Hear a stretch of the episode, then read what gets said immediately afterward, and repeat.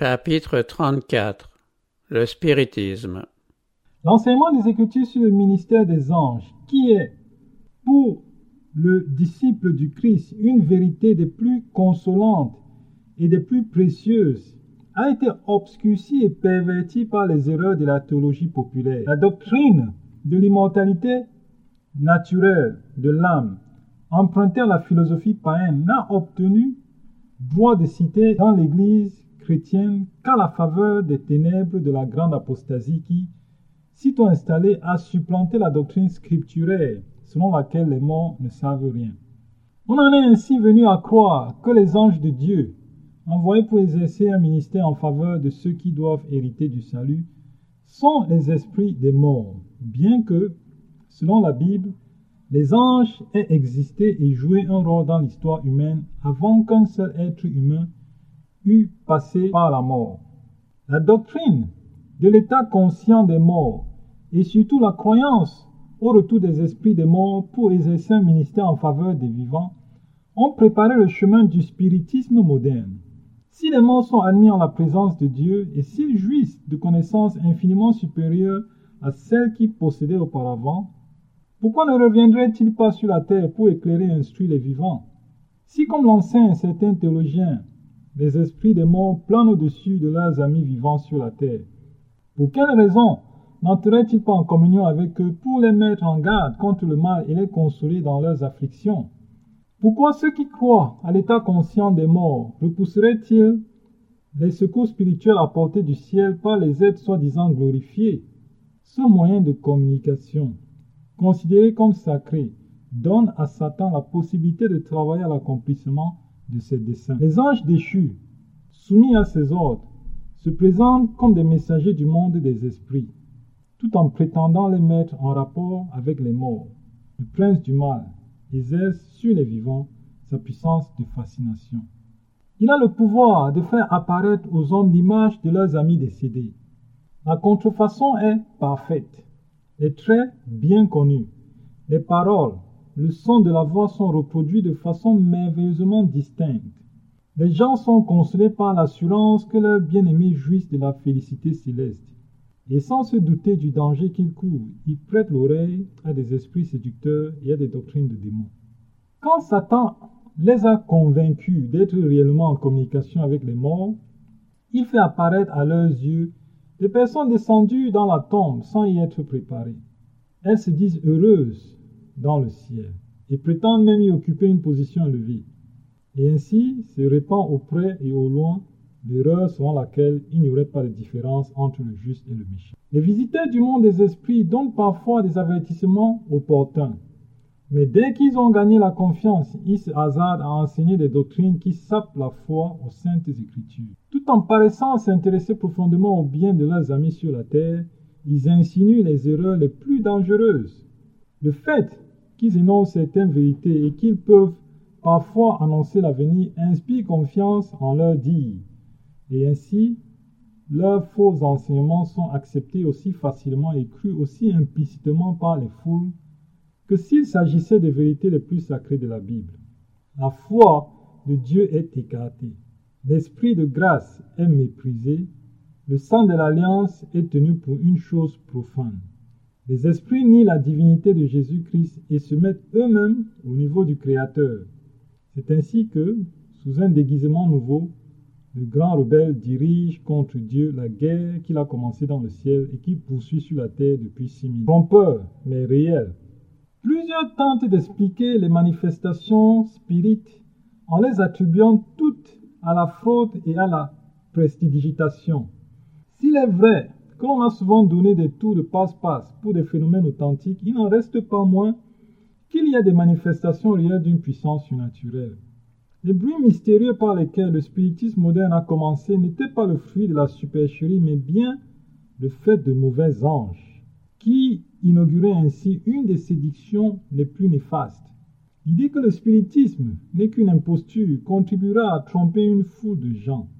Dès qu'ils se trouveront en face de manifestations qu'ils seront forcés de reconnaître comme surnaturelles, ils seront séduits et en viendront à les considérer comme la grande puissance. Ces personnes ne tiennent pas compte des enseignements de l'Écriture touchant les miracles opérés par Satan et ses agents. C'est par la puissance de Satan que les magiciens de Pharaon imitaient les prodigues de Dieu. Paul affirme qu'avant le retour du Seigneur, il y aura des phénomènes analogues dus à la puissance satanique. Le second avènement du Christ sera précédé de manifestations de la puissance de Satan, avec toutes sortes de miracles, de signes et de prodigues mensongers et avec toutes les séductions de l'iniquité. 2 Thessaloniciens 2, 9, 10. Saint Jean décrit ainsi les manifestations diaboliques de cette puissance dans les derniers jours. Elle opérait de grands prodiges, même jusqu'à faire descendre le feu du ciel sur la terre, à la vue des hommes, et elle séduisait les habitants de la terre par les prodiges qui lui étaient donnés d'opérer. Apocalypse 13, 13, 14. Cette prophétie ne parle pas d'imposture. Les habitants de la terre seront séduits non pas par de prétendus miracles, mais par de réels prodiges.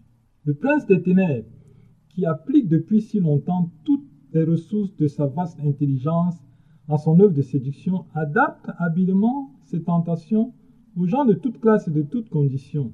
Aux personnes cultivées et raffinées, il présente le spiritisme sous un aspect élevé et intellectuel et réussit ainsi à en prendre plusieurs dans ses pièges. La sagesse que le spiritisme communique est celle que décrit l'apôtre Jacques. Elle ne vient point d'en haut, mais elle est terrestre, charnelle, diabolique. Jacques 3.15. Le grand séducteur a toutefois soin de se dissimuler chaque fois que cela répond mieux à ses intentions.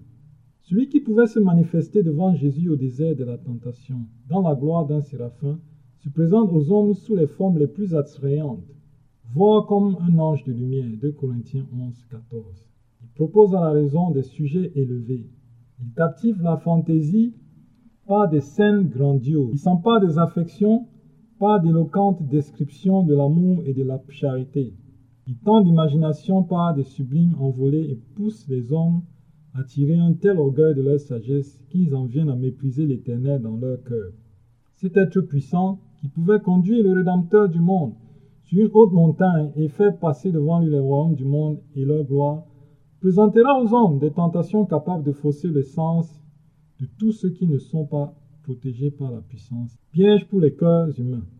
Satan séduit maintenant les hommes comme il le fit pour Ève, en les flattant, en les poussant à rechercher les connaissances défendues, en excitant en eux l'ambition des grandeurs, c'est par ces moyens qu'il amena la chute de nos premiers parents et qu'il s'efforce de consommer la ruine de l'humain. Vous serez comme des dieux, dit-il, connaissant le bien et le mal.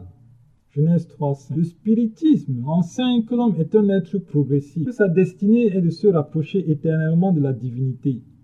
L'intelligence, nous dit-il, ne connaîtra pas d'autre juge qu'elle-même. Le jugement dernier sera équitable parce que ce sera le jugement de soi-même. Le trône est au-dedans de vous. Un docteur spirit s'exprime ainsi. Dès que la conscience spirituelle s'éveille en moi, mes semblables m'apparaissent tous comme des demi-dieux non dits. Un autre écrit Tout être juste et parfait est Jésus-Christ. Ainsi, à la justice et à la perfection du Dieu infini, véritable objet de notre culte, à la justice parfaite de sa loi, norme vrai de l'idéal humain, Satan a substitué la nature pécheresse et faillible de l'homme lui-même, comme seul objet de culte, comme seule règle de jugement et seule mesure du caractère. Ce n'est pas un progrès, mais une régression. Une loi de notre nature intellectuelle et spirituelle veut que nous soyons changés par ce que nous contemplons. L'esprit s'adapte graduellement à l'objet qu'il admire. Il finit par ressembler à ce qu'il aime et révère. Mais l'homme ne s'élève pas au-dessus de son idéal de pureté, de bonté et de vérité. Si le moi est le seul idéal qu'il se propose, jamais il ne s'élèvera plus haut. Il descendra plutôt et descendra très bas. Seule la grâce de Dieu a le pouvoir d'ennoblir l'homme. Abandonné à lui-même, il s'avilit inévitablement. Le spiritisme se présente aux vicieux, à l'amateur du plaisir et au sensuel, sous un déguisement moins raffiné qu'à celui qui a la culture et de haute aspiration. Chacun y trouve ce qui correspond à ses inclinations. Satan étudie tous les indices de la fragilité humaine. Il note tous les péchés auxquels on est enclin et il veille à ce que les occasions d'y tomber ne manquent pas. Il nous pousse à user avec excès ce qui est légitime afin d'affaiblir par l'intempérance nos facultés physiques, mentales et morales. Des milliers ont succombé et succomberont à des passions abrutissantes. Comme couronnement de son œuvre, l'ennemi déclare par les esprits que la véritable connaissance élève l'homme au-dessus de toute loi, que tout ce qui est légitime, que Dieu ne condamne pas et que tous les péchés commis sont inoffensifs. Dès qu'on en vient à se persuader que le désir est la loi suprême, que liberté est synonyme de licence, que l'homme ne révèle que de lui-même, qui s'étonnera de voir s'étaler de tous côtés la corruption et la dépravation? Des foules acceptent avec avidité des enseignements qui leur donnent la liberté de suivre des inclinations de leur cœur charnel. Les rênes de l'empire du soi-même sont abandonnés à la convoitise. Les facultés de l'esprit et de l'âme abdiquent devant des inclinations charnelles, et Satan voit avec joie entrer dans ses filets des milliers de personnes professant d'être disciples de Jésus. Protection divine suffisante. Mais nul n'a lieu de se laisser séduire par des prétentions mensongères du spiritisme. Dieu a donné au monde des lumières suffisantes pour le mettre à même d'y échapper. Nous venons de le voir, les théories qui sont à la base du spiritisme entrent directement en conflit avec les enseignements les plus évidents des Écritures. La parole de Dieu déclare que les morts ne savent rien, que leurs pensées ont péri, qu'ils n'ont plus aucune part à ce qui est fait sous le soleil, qu'ils ignorent tant les joies que les, les afflictions des êtres les plus chers qu'ils ont laissés sur la terre. De plus, Dieu a expressément interdit toute prétendue communication avec les esprits des morts. Chez les anciens Hébreux, des personnes prétendaient, comme des spirites de nos jours, communiquer avec les morts. Mais les esprits de Python, comme ils sont nommés dans la Bible, sont aussi appelés les esprits de démons. Voir Nombre 25 de 1 à 3. Voir Somme 106 et 28. 1 Corinthiens 10, 20. Apocalypse 16, 14. Tout commerce avec eux est une abomination, et ceux qui s'y livrent sont passibles de la peine de mort. Voir Lévitique 19, 31, 20, 27. La sorcellerie est maintenant un objet de mépris. On considère comme une superstition du Moyen Âge la prétention d'entrer en rapport avec les mauvais esprits. Mais le spiritisme, qui compte ses adeptes par centaines de milliers, que dis-je, par millions, qui a fait son entrée dans les cercles scientifiques, qui a envahi les églises, et qui jouit de l'estime des corps législatifs et même des rois, cette gigantesque séduction n'est que la réapparition sous, sous une autre forme la sorcellerie, autrefois condamnée et interdite. Si les chrétiens ne possédaient pas d'autres preuves de la nature réelle du spiritisme, le seul fait que les esprits ne font pas de différence entre la vertu et le péché, entre le plus noble, le plus pur des apôtres du Christ et le plus corrompu des suppôts de Satan, devrait seul leur suffire. En prétendant que les hommes les plus vils occupent des places d'honneur dans le ciel, Satan dit au monde, peu importe votre genre de vie, peu importe que vous croyez ou non en Dieu et à sa parole, vivez comme bon vous semble, le ciel est votre patrie. Les enseignements des docteurs spirites reviennent en réalité à dire, quiconque fait le mal est bon aux yeux de l'Éternel, et c'est en lui qu'il prend plaisir, ou bien, où est le Dieu de justice? Malachie 2.17. La parole de Dieu répond, Malheur à ceux qui appellent le bien mal et le mal bien, qui changent les ténèbres en lumière et la lumière en ténèbres. Isaïe 5.20. Personnifiés par ces esprits de mensonge, les apôtres contredisent ce qu'ils ont écrit sous l'inspiration du Saint-Esprit pendant qu'ils étaient sur la terre. Ils nient la divine origine des saints livres et démolissent ainsi les bases de l'espérance chrétienne. Éteignant la lumière qui illumine le chemin du ciel, Satan fait croire au monde que les Écritures ne sont qu'une fable, ou tout au moins un livre concernant l'enfance de l'humanité, et que l'on peut considérer comme suranné. Et pour remplacer la parole de Dieu, il nous donne des phénomènes spirites. À ce moyen dont il possède le contrôle exclusif, il peut enseigner au monde ce que bon lui semble il rejette à l'arrière-plan le livre par lequel lui et ses soupçons seront jugés. Et il fait du sauveur un homme ordinaire. De même que les gardes romains qui avaient veillé sur la tombe du sauveur répandirent le rapport mensonger suggéré par les sacrificateurs pour nier la résurrection, De même, les adeptes du spiritisme cherchent à, trouver, cherchent à prouver qu'il n'y a rien eu de miraculeux dans la vie de Jésus. Quand ils ont relégué le Sauveur dans l'ombre, ils avancent leur propre miracle, qu'ils déclarent de beaucoup supérieur au sien. Le mensonge se rend plus subtil. Il est vrai que le spiritisme change actuellement de forme. Voilà ce qu'il a de plus choquant. Il prend un déguisement chrétien. Mais les déclarations faites en public et dans la presse depuis des années sont connues. Et c'est là qu'il montre ce qu'il est réellement. Il ne lui est possible ni de nier ni de cacher ses enseignements. Et sous sa forme actuelle, loin d'être plus inoffensif, il est plus dangereux parce que plus subtil. Alors qu'autrefois il rejetait tant Jésus-Christ que les Écritures, il professe maintenant les reconnaître non héros. Mais l'interprétation agréable au cœur irrégénéré qu'il donne de la Bible annule les vérités les plus solennelles de celle-ci. Il insiste sur l'amour, qu'il cite comme le principal attribut de Dieu, mais dont il fait un sentimentalisme éphémère qui distingue à peine le bien du mal. La justice de Dieu et son horreur du péché, les exigences de la sainte loi sont passées sous silence. Le décalogue est déclaré lettre morte. Les fables alléchantes et fascinantes prennent la place de la parole de Dieu. Jésus-Christ est tout aussi bien renié qu'auparavant. Mais Satan aveugle tellement les hommes qu'ils ne discernent pas ses pièges. Peu de gens se rendent compte de la puissance de séduction du spiritisme et du danger que courent ceux qui se placent sous son influence. Beaucoup pactisent avec lui par pure curiosité. Ils n'y croient pas réellement et reculeraient avec horreur devant la pensée d'être dominés par des esprits, mais ils s'aventurent sur le terrain défendu. Le destructeur ne tarde pas à exercer contre leur gré son pouvoir sur eux. Une fois soumis à la direction des esprits, ils sont réellement captifs et incapables de rompre le charme par leur propre force. Seule la puissance de Dieu, intervenant en réponse aux ferventes prières de la foi, peut délivrer ces âmes. Tous ceux qui se complaisent dans une habitude coupable ou dans un péché conscient fait la voie aux tentations de Satan. Séparés de Dieu, privés de la protection de ses anges et désormais sans défense, ils deviennent la proie du malin.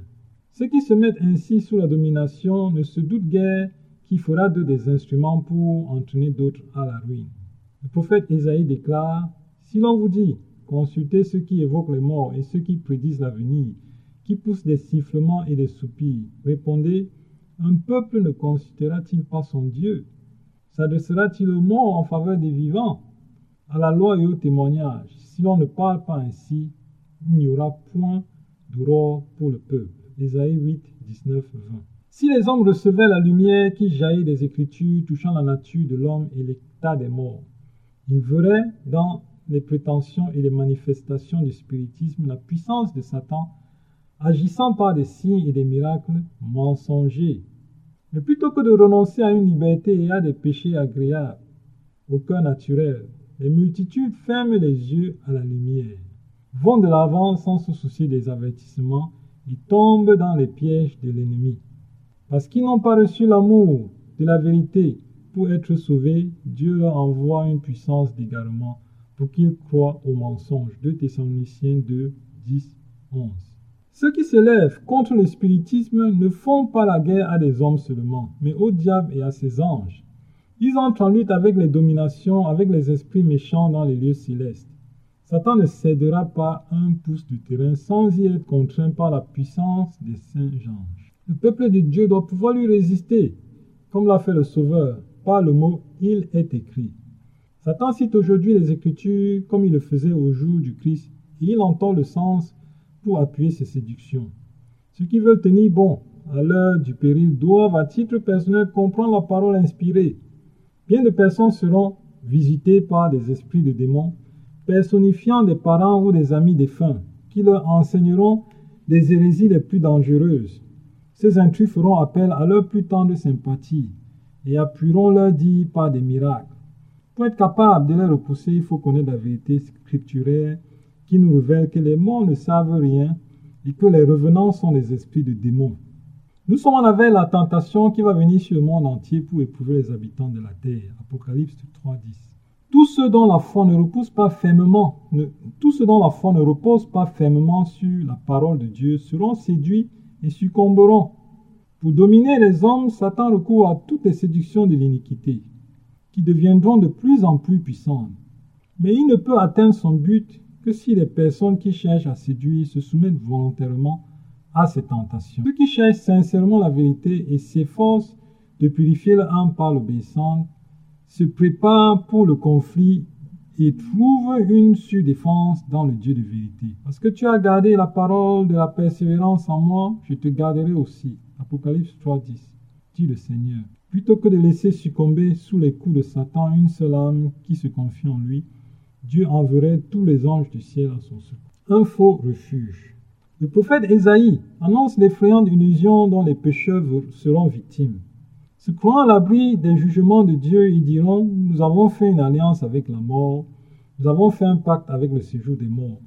Quand le fléau débordera, quand le fléau débordé passera, il ne nous atteindra pas, car nous avons la fausseté pour refuge et le mensonge pour abri. Ésaïe 28. Tel sera le langage de ceux qui, se rassurant dans leur impénitence obstinée, affirmeront que le pécheur ne sera pas puni et que tous les membres de la famille humaine, quel que soit le degré de leur perversité, seront enlevés dans le ciel où ils deviendront semblables aux anges. Mais ce sera tout particulièrement le langage de ceux qui rejettent les vérités destinées à leur servir de défense au temps de détresse leur préférant le refuge mensonger du spiritisme, ils font une alliance avec la mort, un pacte avec le séjour des morts. L'aveuglement de notre génération dépasse toute expression.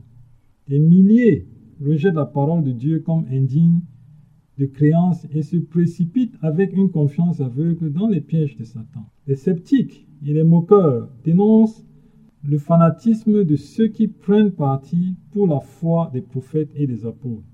Ils tournent en dérision les déclarations solennelles des Écritures touchant le Sauveur, le plan du salut et les rétributions futures. Ils affectent une profonde pitié pour les esprits assez étroits, assez faibles, assez superstitieux pour reconnaître les droits de Dieu et de la loi. Ils manifestent autant d'assurance que s'ils avaient effectivement fait une alliance avec la mort et un pacte avec le séjour des que s'ils avaient érigé une barrière infranchissable entre eux. Rien ne peut les effrayer. Ils sont tellement livrés à Satan, si intimement unis à lui, et pénétrés de son esprit qu'ils ne peuvent ni ne veulent briser. Tentateur est préparé de longues mains pour cet assaut final. Il a jeté les fondements de son œuvre dans l'assurance donnée à Ève. Vous ne mourrez point. Le jour où vous en mangerez, vous œufs souviront et vous serez comme les descendants le bien et le Genèse 3. Petit à petit, il a préparé le terrain pour son chef-d'œuvre de séduction, le spiritisme. Il n'a pas encore pleinement atteint son but, mais il atteindra à la dernière heure.